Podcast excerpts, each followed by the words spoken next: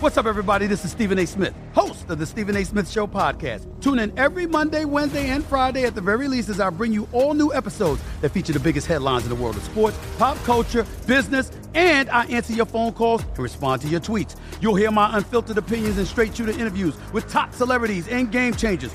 All that and more. So listen to the Stephen A. Smith Show podcast on the iHeartRadio app, Apple Podcast, or wherever you get your podcast. I'm Hannah Storm, and my new podcast, NBA DNA with Hannah Storm, chronicles my six decades in professional basketball. From growing up in the sport to becoming one of sports TV's first female broadcasters. Join me as I dig deep into the game's history, unearth some wild stories, and talk to my friends from the world of basketball, from Dr. J to Charles Barkley. It's been a wild ride, and now I get to take you with me. Listen to NBA DNA with Hannah Storm on the iHeartRadio app, Apple Podcasts, or wherever you get your podcasts. MTV's official Challenge podcast is back for another season. And so are we. I'm Tori Deal. And I'm Aneesa Ferreira. The wait is over, guys. All Stars 4 is finally here. And this season takes it to a whole new level old school legends, modern power players, and ex lovers are all competing in Cape Town, South Africa for the prize of $300,000. And we're going to be right here along with you fans, covering every episode on the podcast. Listen to MTV's official Challenge podcast on the iHeartRadio app, Apple Podcasts, or wherever you get your podcasts.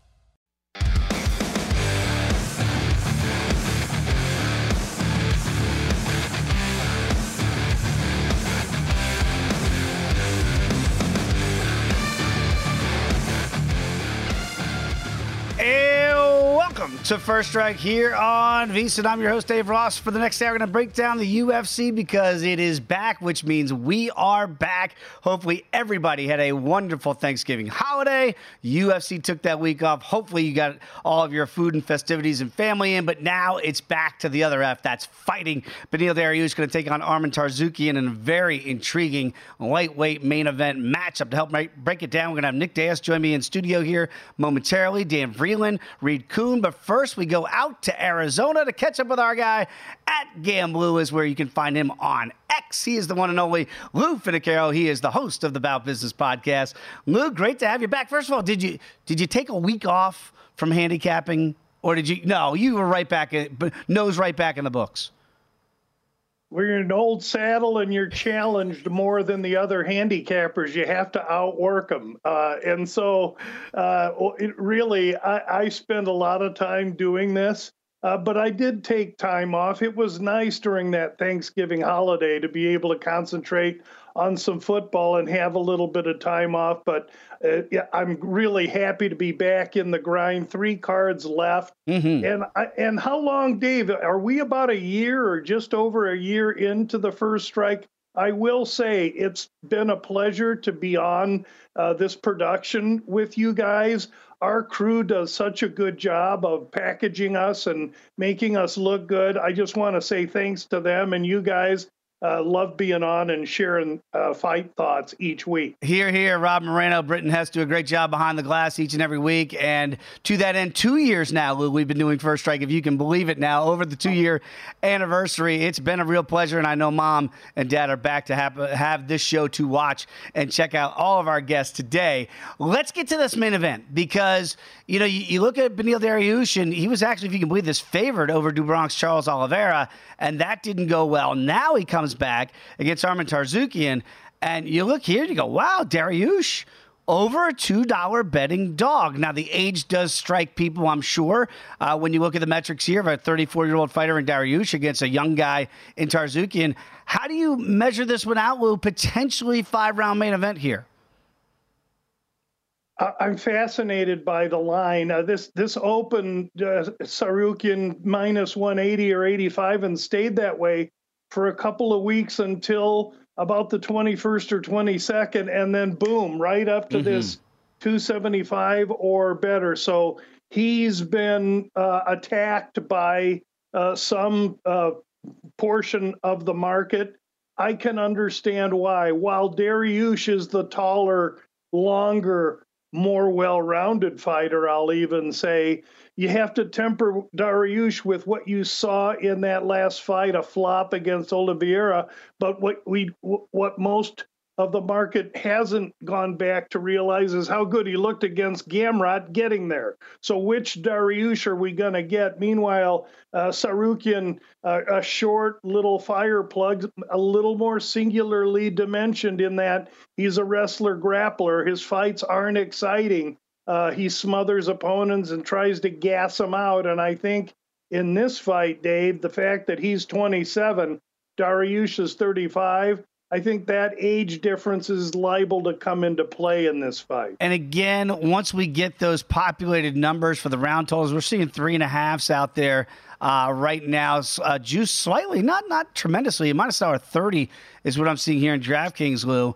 Is this correlated for you that if you like the big favorite here in Tsarukyan, that you look at, at Arman saying, all right, this is going to be a fight that goes over that total and that he takes Dariush into the championship rounds and just tries to wear on him, but maybe not be able to get him out of there via sub? I think that's a fair question, and that that really uh, relies on how you view that performance against Charles in his last. Was that really Dariush as he is at 35, or was that a, a, a bad night for him? Is he more the Gamrot fighter? I haven't worked through that yet. I tend to think that this fight will get to that three and a half, get to those championship rounds. It's just how well Dariush is going to be able to weather the cardio storm that's going to come at him from the younger Armenian Tsarukyan. Yeah, what's interesting too on the Dariush side, if you are backing the dog here, anybody out there, and you, see that you can almost get about three to one almost here, uh, over two dollars obviously is a betting underdog, but you can get them six to one either KO, TK, or DQ. The same price associated with decision to lose point about maybe this fight does go over. So not a lot of the ten to one in the uh, sub feels like a long shot for the dog. So really only two pathways that you're possibly seeing. Could he get him with something with the KO, or DQ, or can he somehow win a five round decision? Seems like a long task at hand for the underdog in Dariush. You know, Dana White didn't take a break either, Lou, during the holiday. He was out there announcing all these new fights because we got a lot of changes in the next couple weeks, including the co main event in this one. Uh, Bobby Green was supposed to take on the hangman Dan Hooker. He's out. So Jalen Turner, whoo, hops in on short notice. Very interesting here. And look at this guy without really a full camp against the veteran and Bobby Green. We expect this fight to be standing for potentially three rounds. Lou, is Bobby Green going to put on another striking show at plus $1.85? Some weeks ago, I came on here and completely overlooked, disrespected Bobby Green when he was fighting Dawson. I will not do that again, I will say for Green that he gets another long, lanky striker. It's mm-hmm. not like he's going to a short fire hydrant, uh, you know, Kazakhstani wrestler now. So he gets similar styles, uh, but he gets a guy in Turner, lost his last two, looking to bounce, had a difficult time making 155. This is short notice fight for Turner.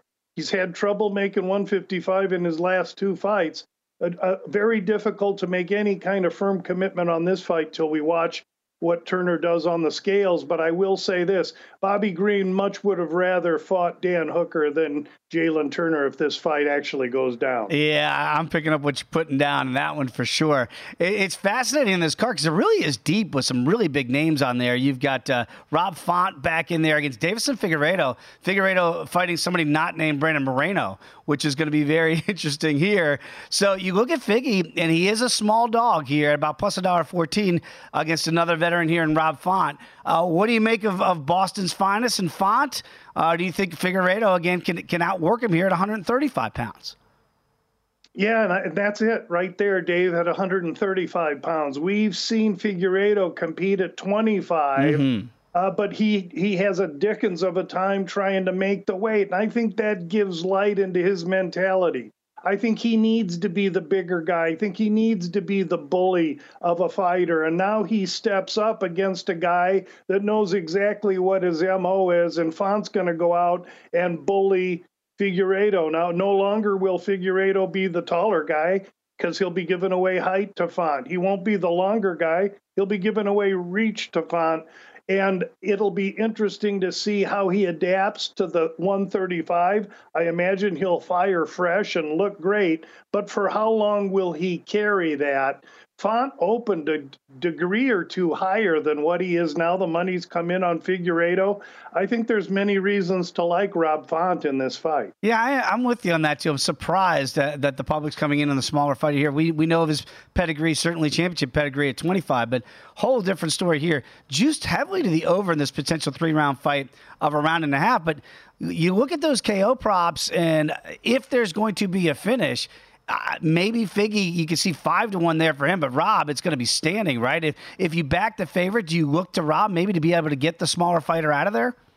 Rob's got wrestling. He doesn't use it often, and with his size and reach advantage, I think he welcomes the stand-up fight. I think he'll back Figueiredo up after maybe a ferocious first round or so. Let Figueiredo taste a little of the weight of 135 but I think this is a tall task for Figueiredo. He has a lot to prove to me. Again, I, I regard him more mentally as the bully, and I think he's going to get bullied.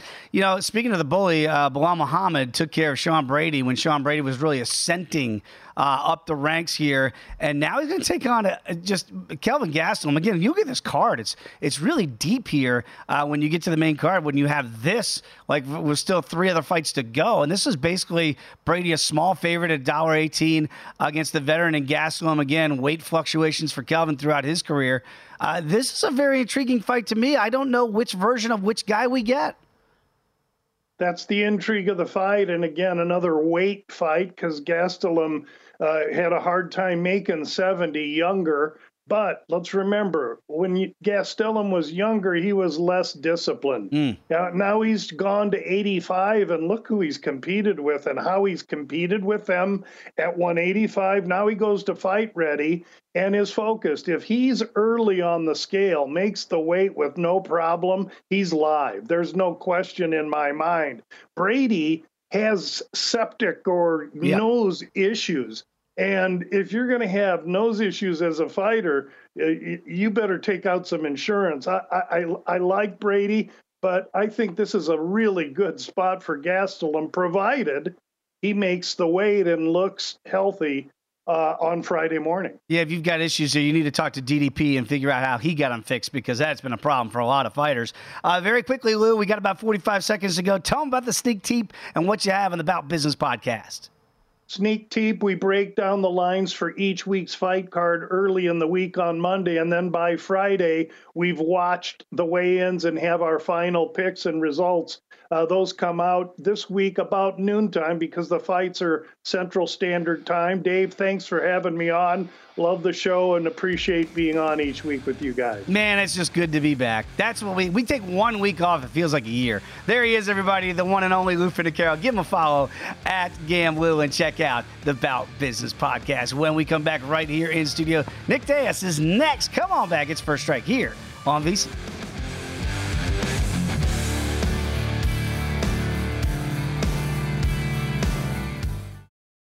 The Nikki Glazer Podcast. Her roast of Tom Brady stole the show. Now she's talking about it on the latest episode of the Nikki Glazer Podcast. I said, Tell Tom Brady that I'm the Tom Brady of roasting. Lots of people roasted the GOAT, but only Nikki is still being talked about. Every time I refresh my DMs, it's 14 blue check marks of people I didn't even know who knew me are writing like paragraphs to me. Hear that in all episodes of the Nikki Glazer Podcast on America's number one podcast network, iHeart. Open your free iHeart app and search the Nikki Glazer Podcast to start listening. If you love sports and true crime, then there's a new podcast from executive producer Dan Patrick and hosted by me, Jay Harris, that you won't want to miss. Playing Dirty Sports Scandals. Each week, I'm squeezing the juiciest details from some of the biggest sports scandals ever. I'm talking Marcus Dixon, Olympic gymnastics, Cain Velasquez, salacious Super Bowl level scandals.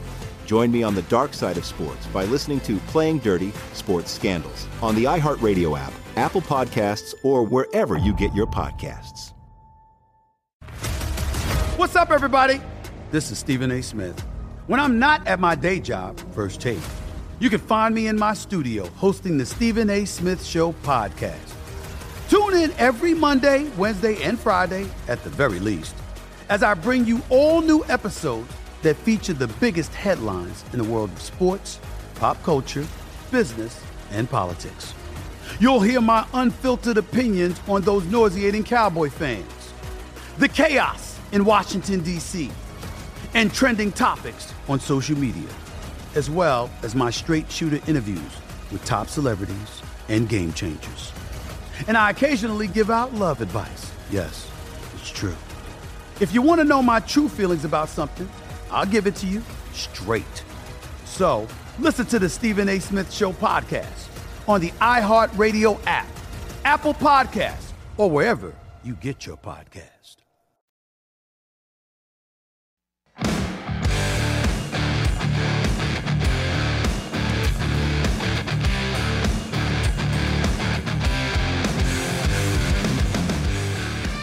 Become a VSiN Pro subscriber today. Get a daily email recapping all the best bets from our show hosts and guests. You're going to get unlimited access to our VSiN.com slash picks page. Sort those picks out by sport, matchup, event date, and more.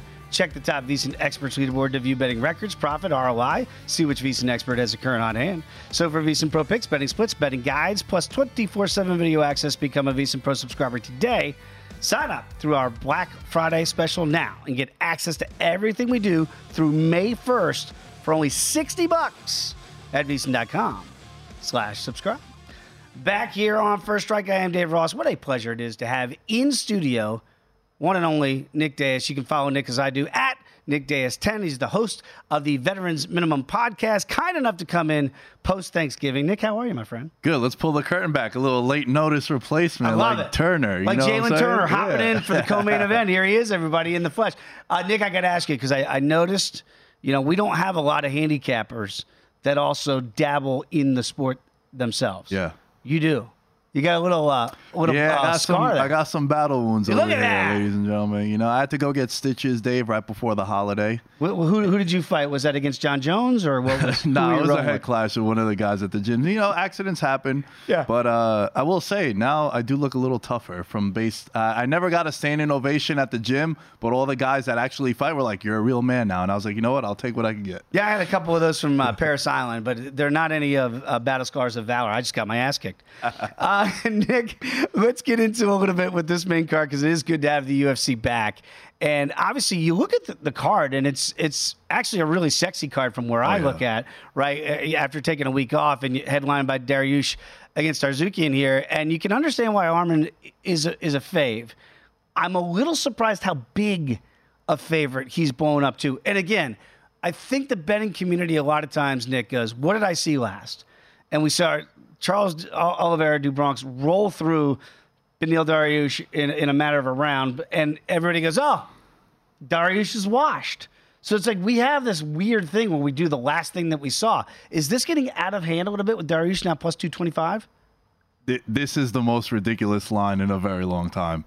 I look to pull the curtain back once again. I've coined Arman Tsarukyan from the first time I saw him take a short notice fight against Islam Makhachev mm-hmm. as a future champ. He's 27 years old, still has a lot of miles on him left. Where there are some other guys that might be 30, 31, like the Max Holloways, right? Like how old is Max in MMA years? Oh my God. But with Arman, I think this line is a little ridiculous. Now, it could be the case, and I hate doing this, but I think it's important in the handicap. Dariush could be washed. But this is a guy who is on an eight fight winning streak, loses to Charles Oliveira, who a lot of people lose to Charles Oliveira. I was going to say, where's the where's the shame in that? Yeah, and you know, MMA math doesn't really make sense often, but these guys have a mutual opponent. One guy beat him, the other guy lost him Right. in, in Mateus Gamrot.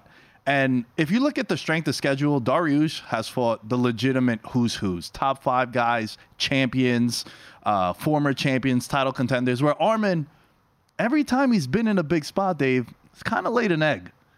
And it was very conflicting. Some people thought he won the fight against Gamrot. Some people thought he lost. Again, split decision there.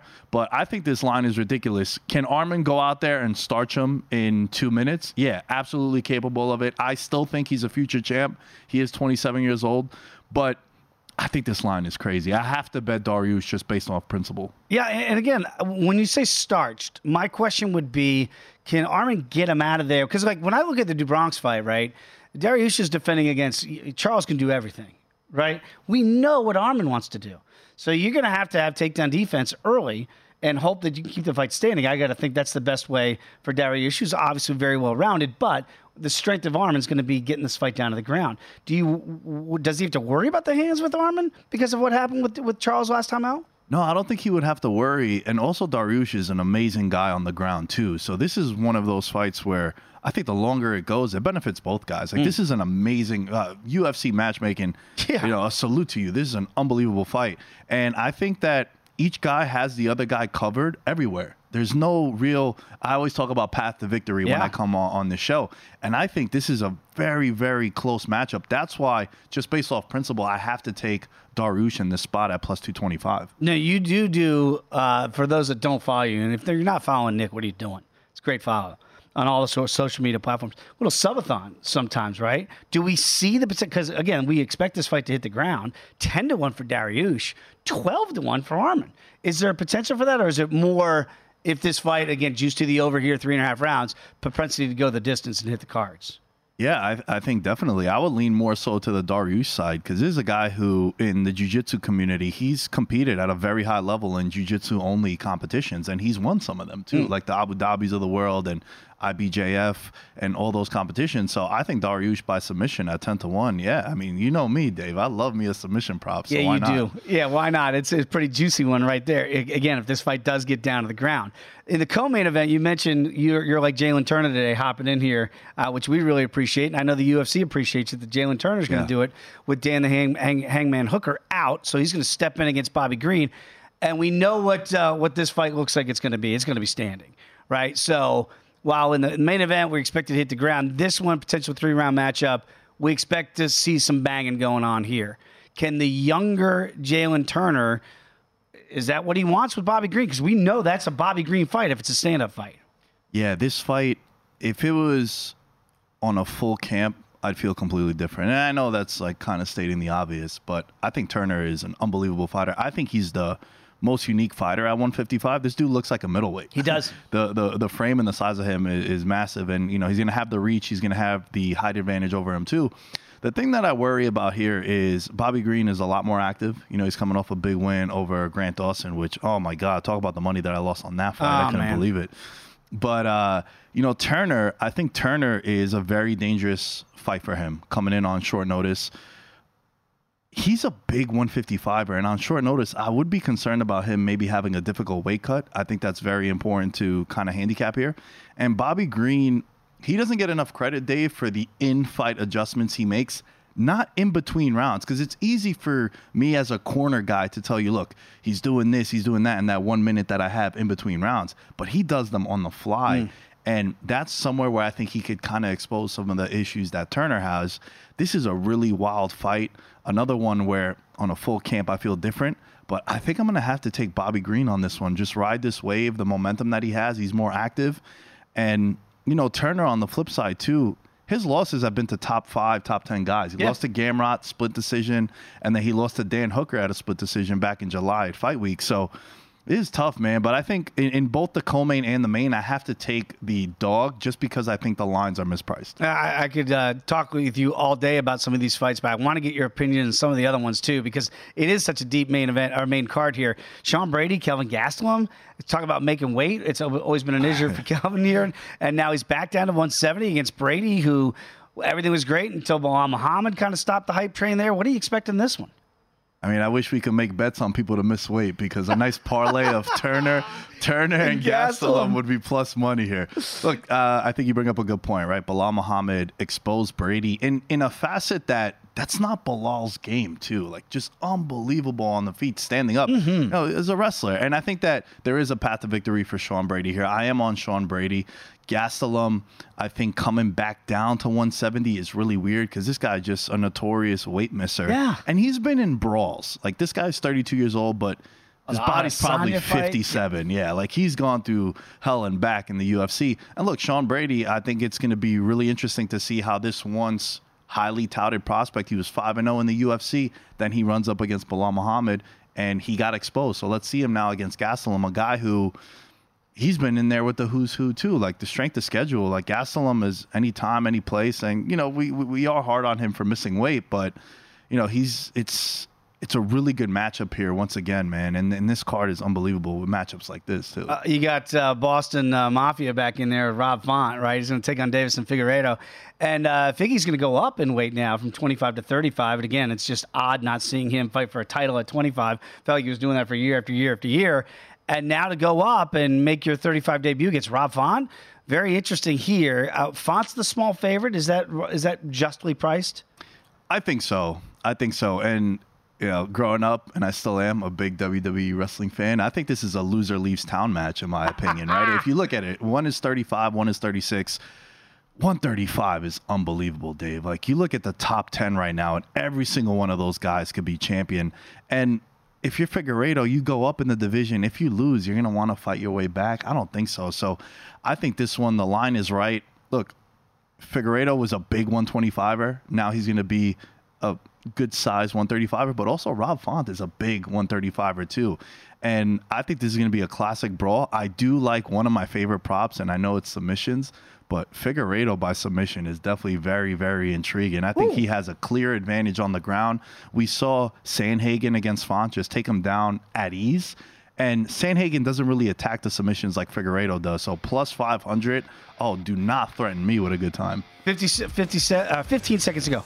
You, you, hanging out with Mace and, and uh, Cameron these days? Yeah, those are my guys. It is what it is. The podcast, I edit and produce it. I do a lot of cool stuff, Dave. I, you know, so I'm just out here doing the best I can. He's just a cool guy. Now he's even cooler with a little oh, shiner. yeah, I got some battle wounds too. Ladies love that, Nick.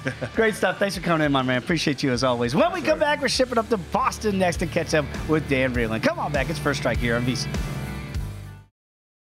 The Nikki Glazer Podcast. Her roast of Tom Brady stole the show. Now she's talking about it on the latest episode of the Nikki Glazer Podcast. I said, Tell Tom Brady that I'm the Tom Brady of roasting. Lots of people roasted the GOAT, but only Nikki is still being talked about. Every time I refresh my DMs, it's 14 blue check marks of people I didn't even know who knew me are writing like paragraphs to me. Hear that in all episodes of the Nikki Glazer Podcast on America's number one podcast network, iHeart. Open your free iHeart app and search the Nikki Glazer Podcast to start listening. If you love sports and true crime, then there's a new podcast from executive producer Dan Patrick and hosted by me, Jay Harris, that you won't want to miss. Playing Dirty Sports Scandals. Each week, I'm squeezing the juiciest details from some of the biggest sports scandals ever. I'm talking Marcus Dixon, Olympic gymnastics, Cain Velasquez, salacious Super Bowl level scandals. Join me on the dark side of sports by listening to Playing Dirty Sports Scandals on the iHeartRadio app, Apple Podcasts, or wherever you get your podcasts. What's up, everybody? This is Stephen A. Smith. When I'm not at my day job, First Take, you can find me in my studio hosting the Stephen A. Smith Show podcast. Tune in every Monday, Wednesday, and Friday, at the very least, as I bring you all new episodes that feature the biggest headlines in the world of sports, pop culture, business, and politics. You'll hear my unfiltered opinions on those nauseating Cowboy fans, the chaos in Washington, D.C., and trending topics on social media, as well as my straight shooter interviews with top celebrities and game changers. And I occasionally give out love advice. Yes, it's true. If you want to know my true feelings about something, I'll give it to you straight. So listen to the Stephen A. Smith Show podcast on the iHeartRadio app, Apple Podcasts, or wherever you get your podcast.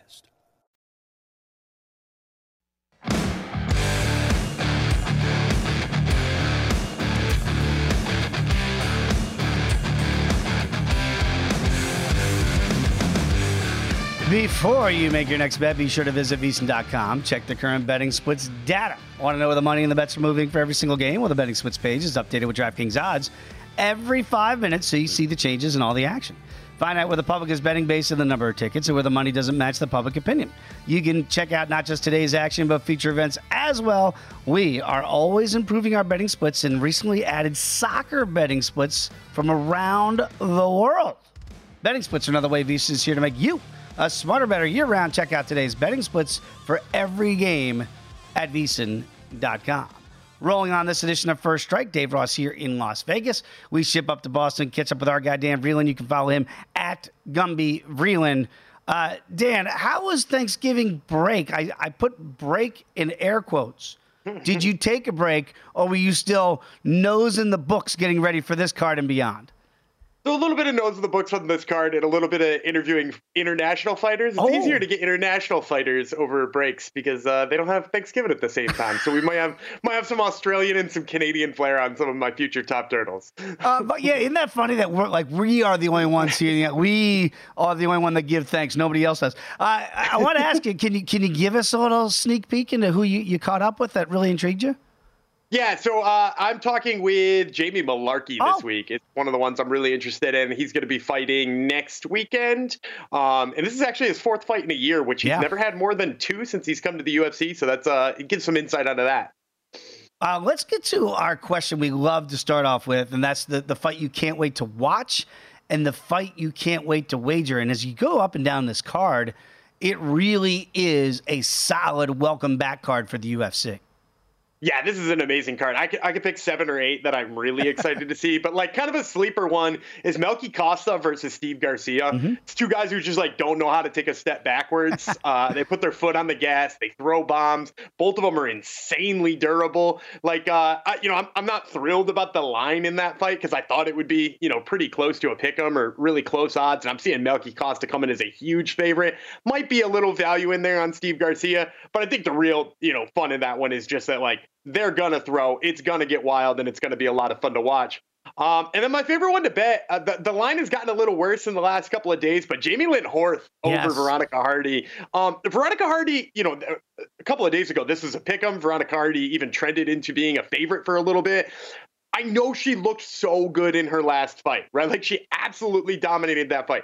But it was against Juliana Miller, who we've kind of talked about as just like she's not been UFC level fighter, right? Like she she made it to the UFC through the Ultimate Fighter, which had a lot of women who were, you know, two fights, three fights, five fights, six fights. She fought a veteran and she got shown up by a veteran in Veronica Hardy. But I don't know that Veronica Hardy is better than Jamie Lynn Horth everywhere. Horth is First of all, really physically strong as she showed in that Hailey Cowan fight. And that was up at 35. Now she comes back to 25 where she actually belongs. She's going to be an absolute powerhouse at that weight class. Do you think that it has the number gotten out of out of hand for you? Because I was looking at it, that's the first fight of the night, and in the last couple of days it has ballooned a bit. Is a dollar forty two still playable in your estimation?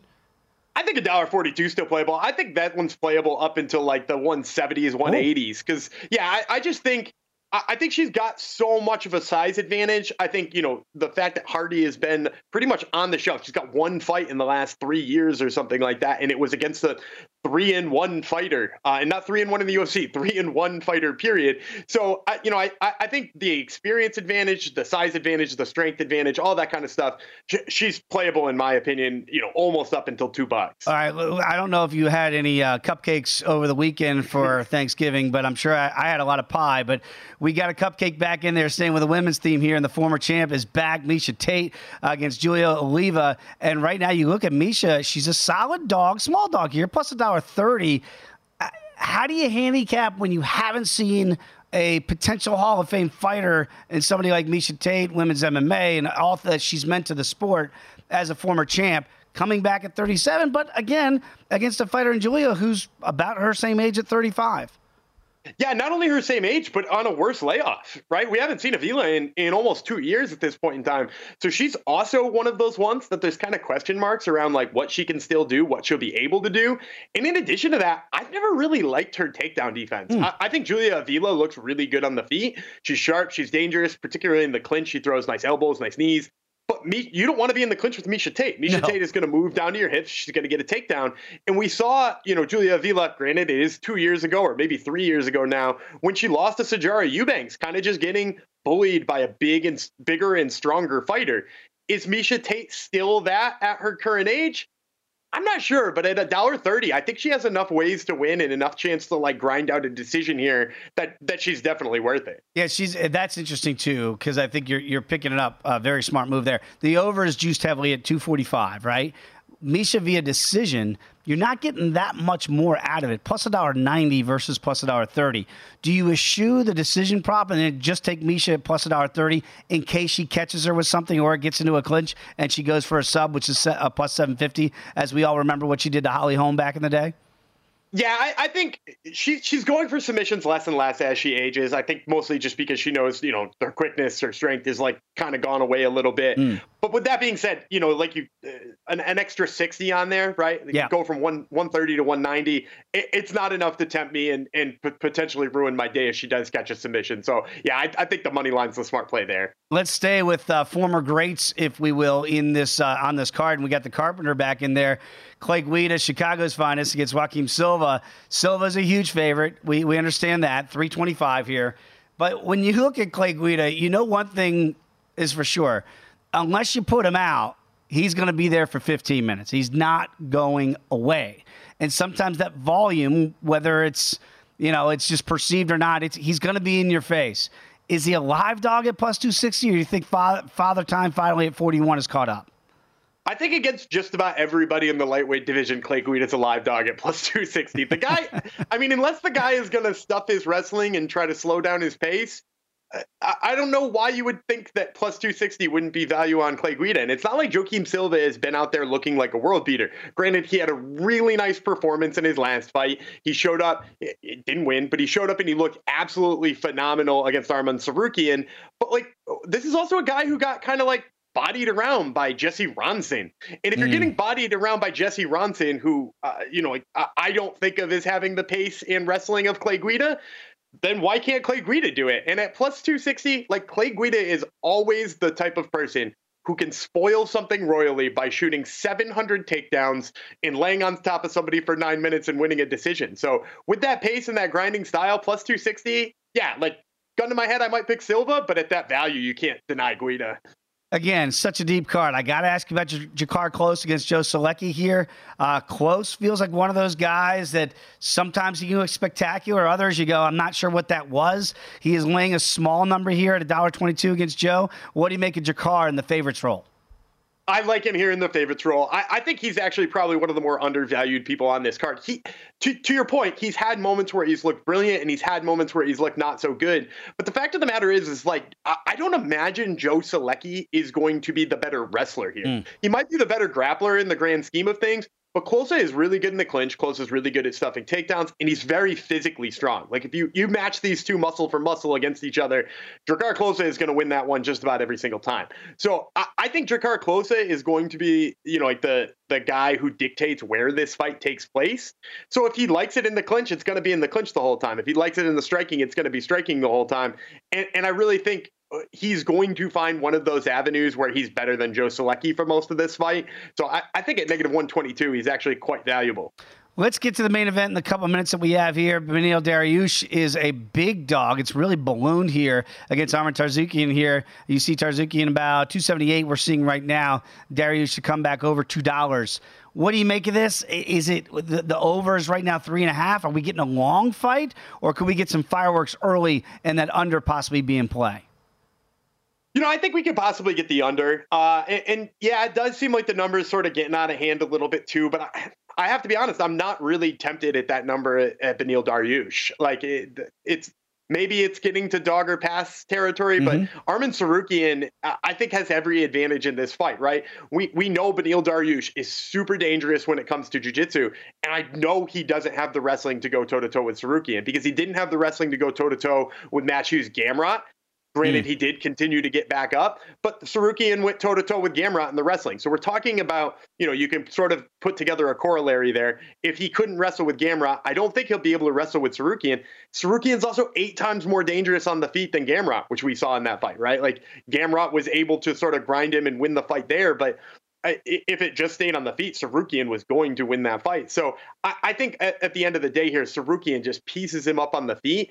And and really, the, the fact that Beneil Dariush was put on wobbly legs multiple times by Drakkar Klose, who hasn't been a big finisher in the UFC, I mean, that does give me cause for concern that this fight won't go to the over. So I do think there's probably some value there in the under. All right, so maybe take a look at Arman in some under props if we think this is going to get finished very quickly, 15 seconds. Is it with the hands, or do you think he's looking for a sub if he gets this thing down to the ground? I don't think anybody's shoving Beneil Dariush. Let's go with the hands for this one. All right, let's go for the hands fight there. Dan, always great to have you on, my friend. Hopefully, you had a wonderful Thanksgiving. Always great to have your insight here on First Strike. When we come back, we're going to the nation's capital. Catch up with Reed Kuhn. That's next here, First Strike on VSiN.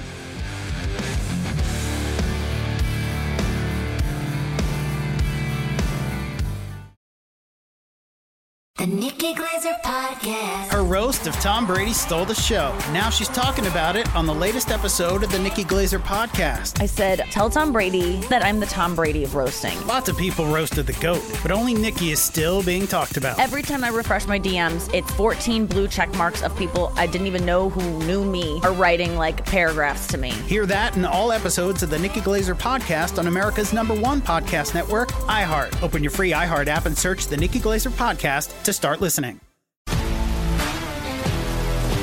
If you love sports and true crime, then there's a new podcast from executive producer Dan Patrick and hosted by me, Jay Harris, that you won't want to miss. Playing Dirty Sports Scandals.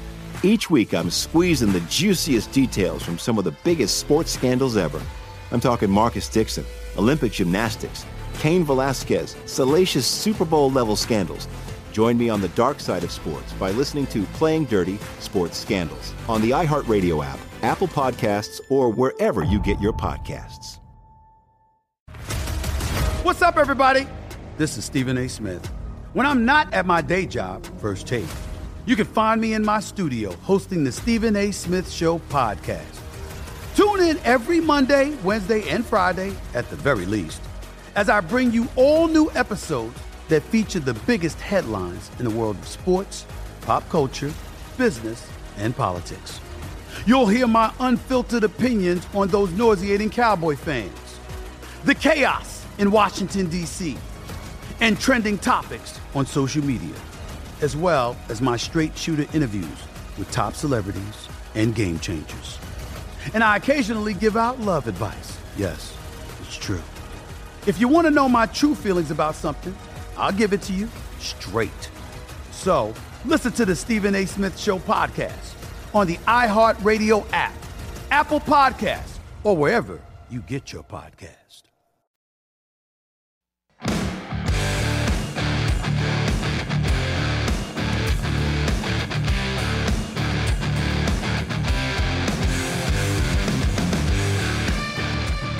We continue first strike here from Las Vegas as we go to our nation's capital. Catch up with the one and only Reed Kuhn. You can follow Reed as I do at Fightnomics. He is the author of a book of the same name, and you see these numbers all across the industry. They were mostly generated by the aforementioned Reed Kuhn. Reed, great to have you back on post Thanksgiving.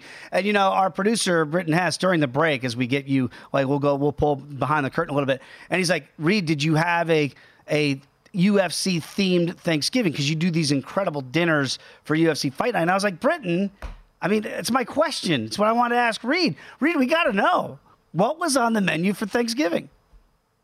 It was pretty traditional this year. We've gone non-traditional in the past, uh, but it wasn't like UFC theme. There was definitely a gambling theme last Oh. year. I did a menu with uh, what NFL game we were watching and what the point spread was and where, which side we were rooting for. Um, but this year, unfortunately, you might have a different opinion. Washington played Dallas, and it was a horrendous game. So it was one of those games you just kind of tune out and you focus on the family. Oh no, no, no! It was one of the best games of the year. It's a no sweater. It was a beautiful forty-five to ten win, and I see Santa's getting drunk behind you on the shelf, which I really like. Uh, Reed, let's get to this card here.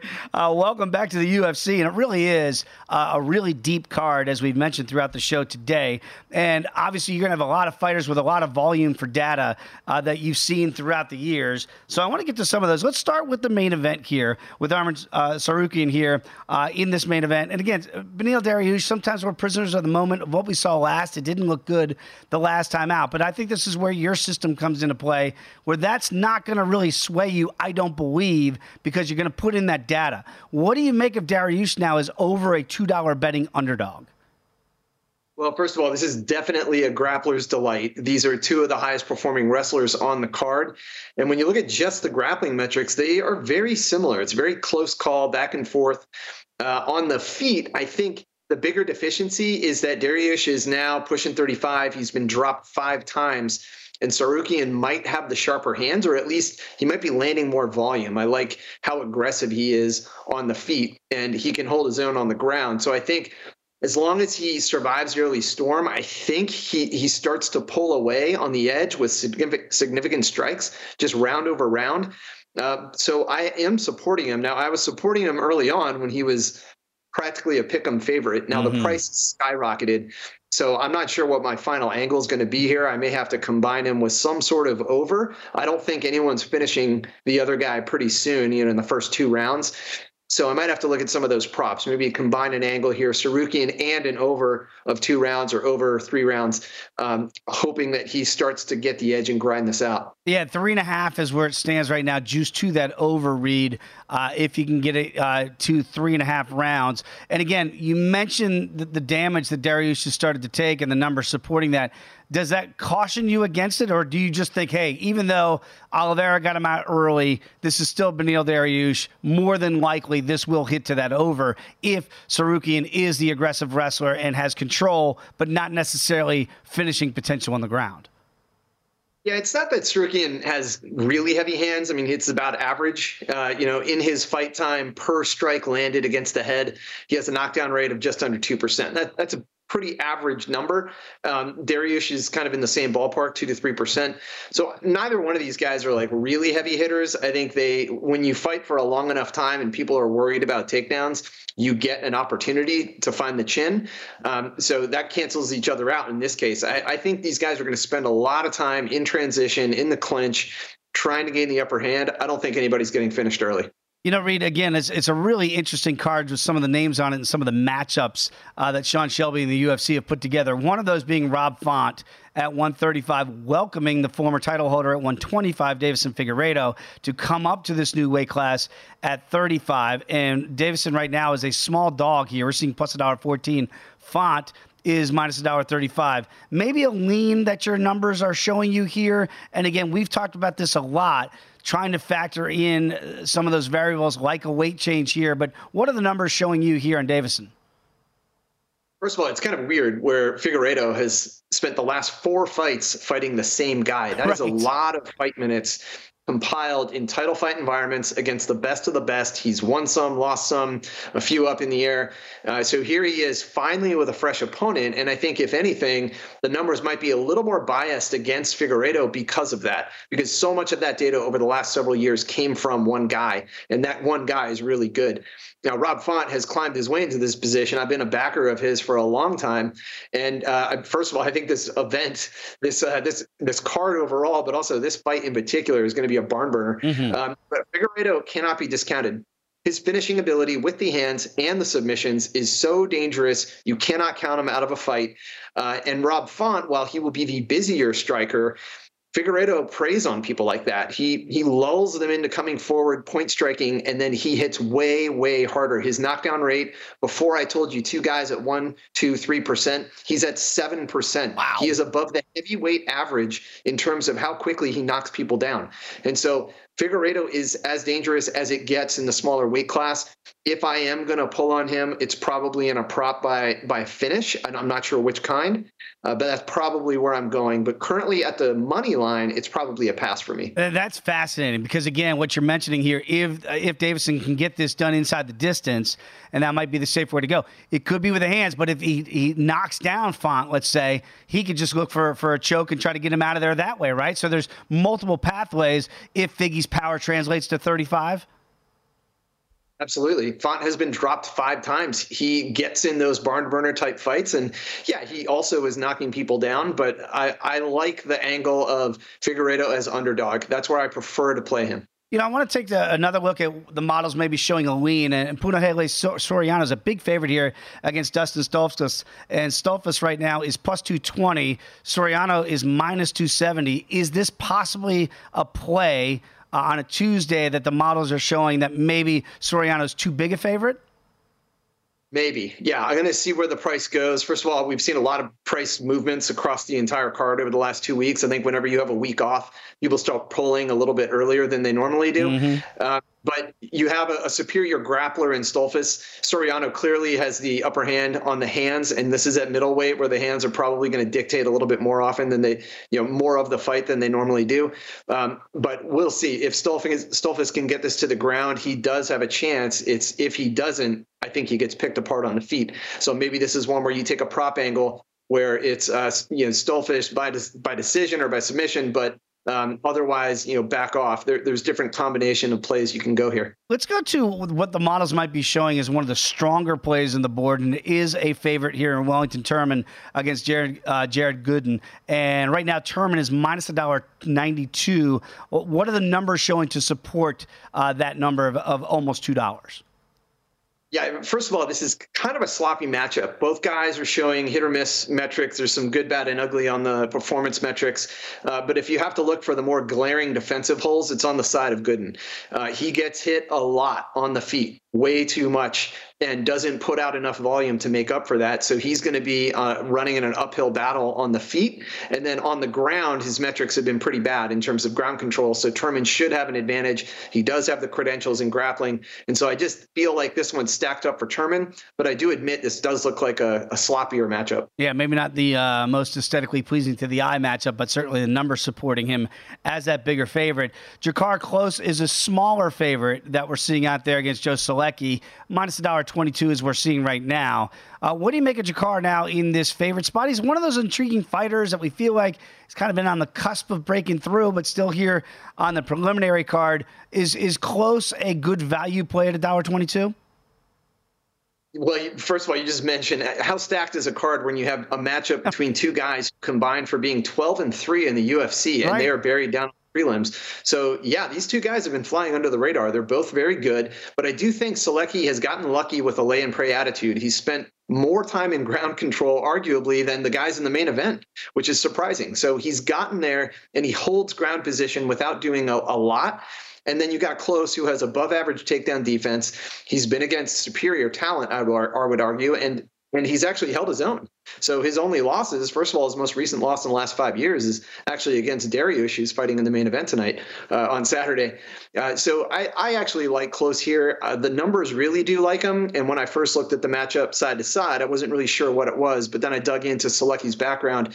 Yeah, he he really relies on getting ground control, and if Klose can defend those early takedowns, I think his hands are going to be sharper. Only have 30 seconds. I feel like I'm shortchanging Miesha Tate, but she is back, the former champ, at 135 pounds, taking on Julia Avila. And we haven't seen both of these women in a while here. How do you get wrap your head around a fight like this with a fighter of Tate's ilk, but yet we haven't seen her in forever? Yeah, that, that doesn't bode well for use, relying on the data because it just introduces this X factor. Are we going to see the same fighter that we've seen in the past? Uh, but remember, her original nickname was Takedown Tate, mm-hmm. and she relied on wrestling, and that's what got her to the title. And lately, we just haven't seen as much of it. And if she gets into a stand up knockout war with Avila on the feet, Avila is definitely the sharper striker. And so she's going to have the advantage. Great stuff as always, Reed. Appreciate you. Thanks for watching First Strike here on VSiN.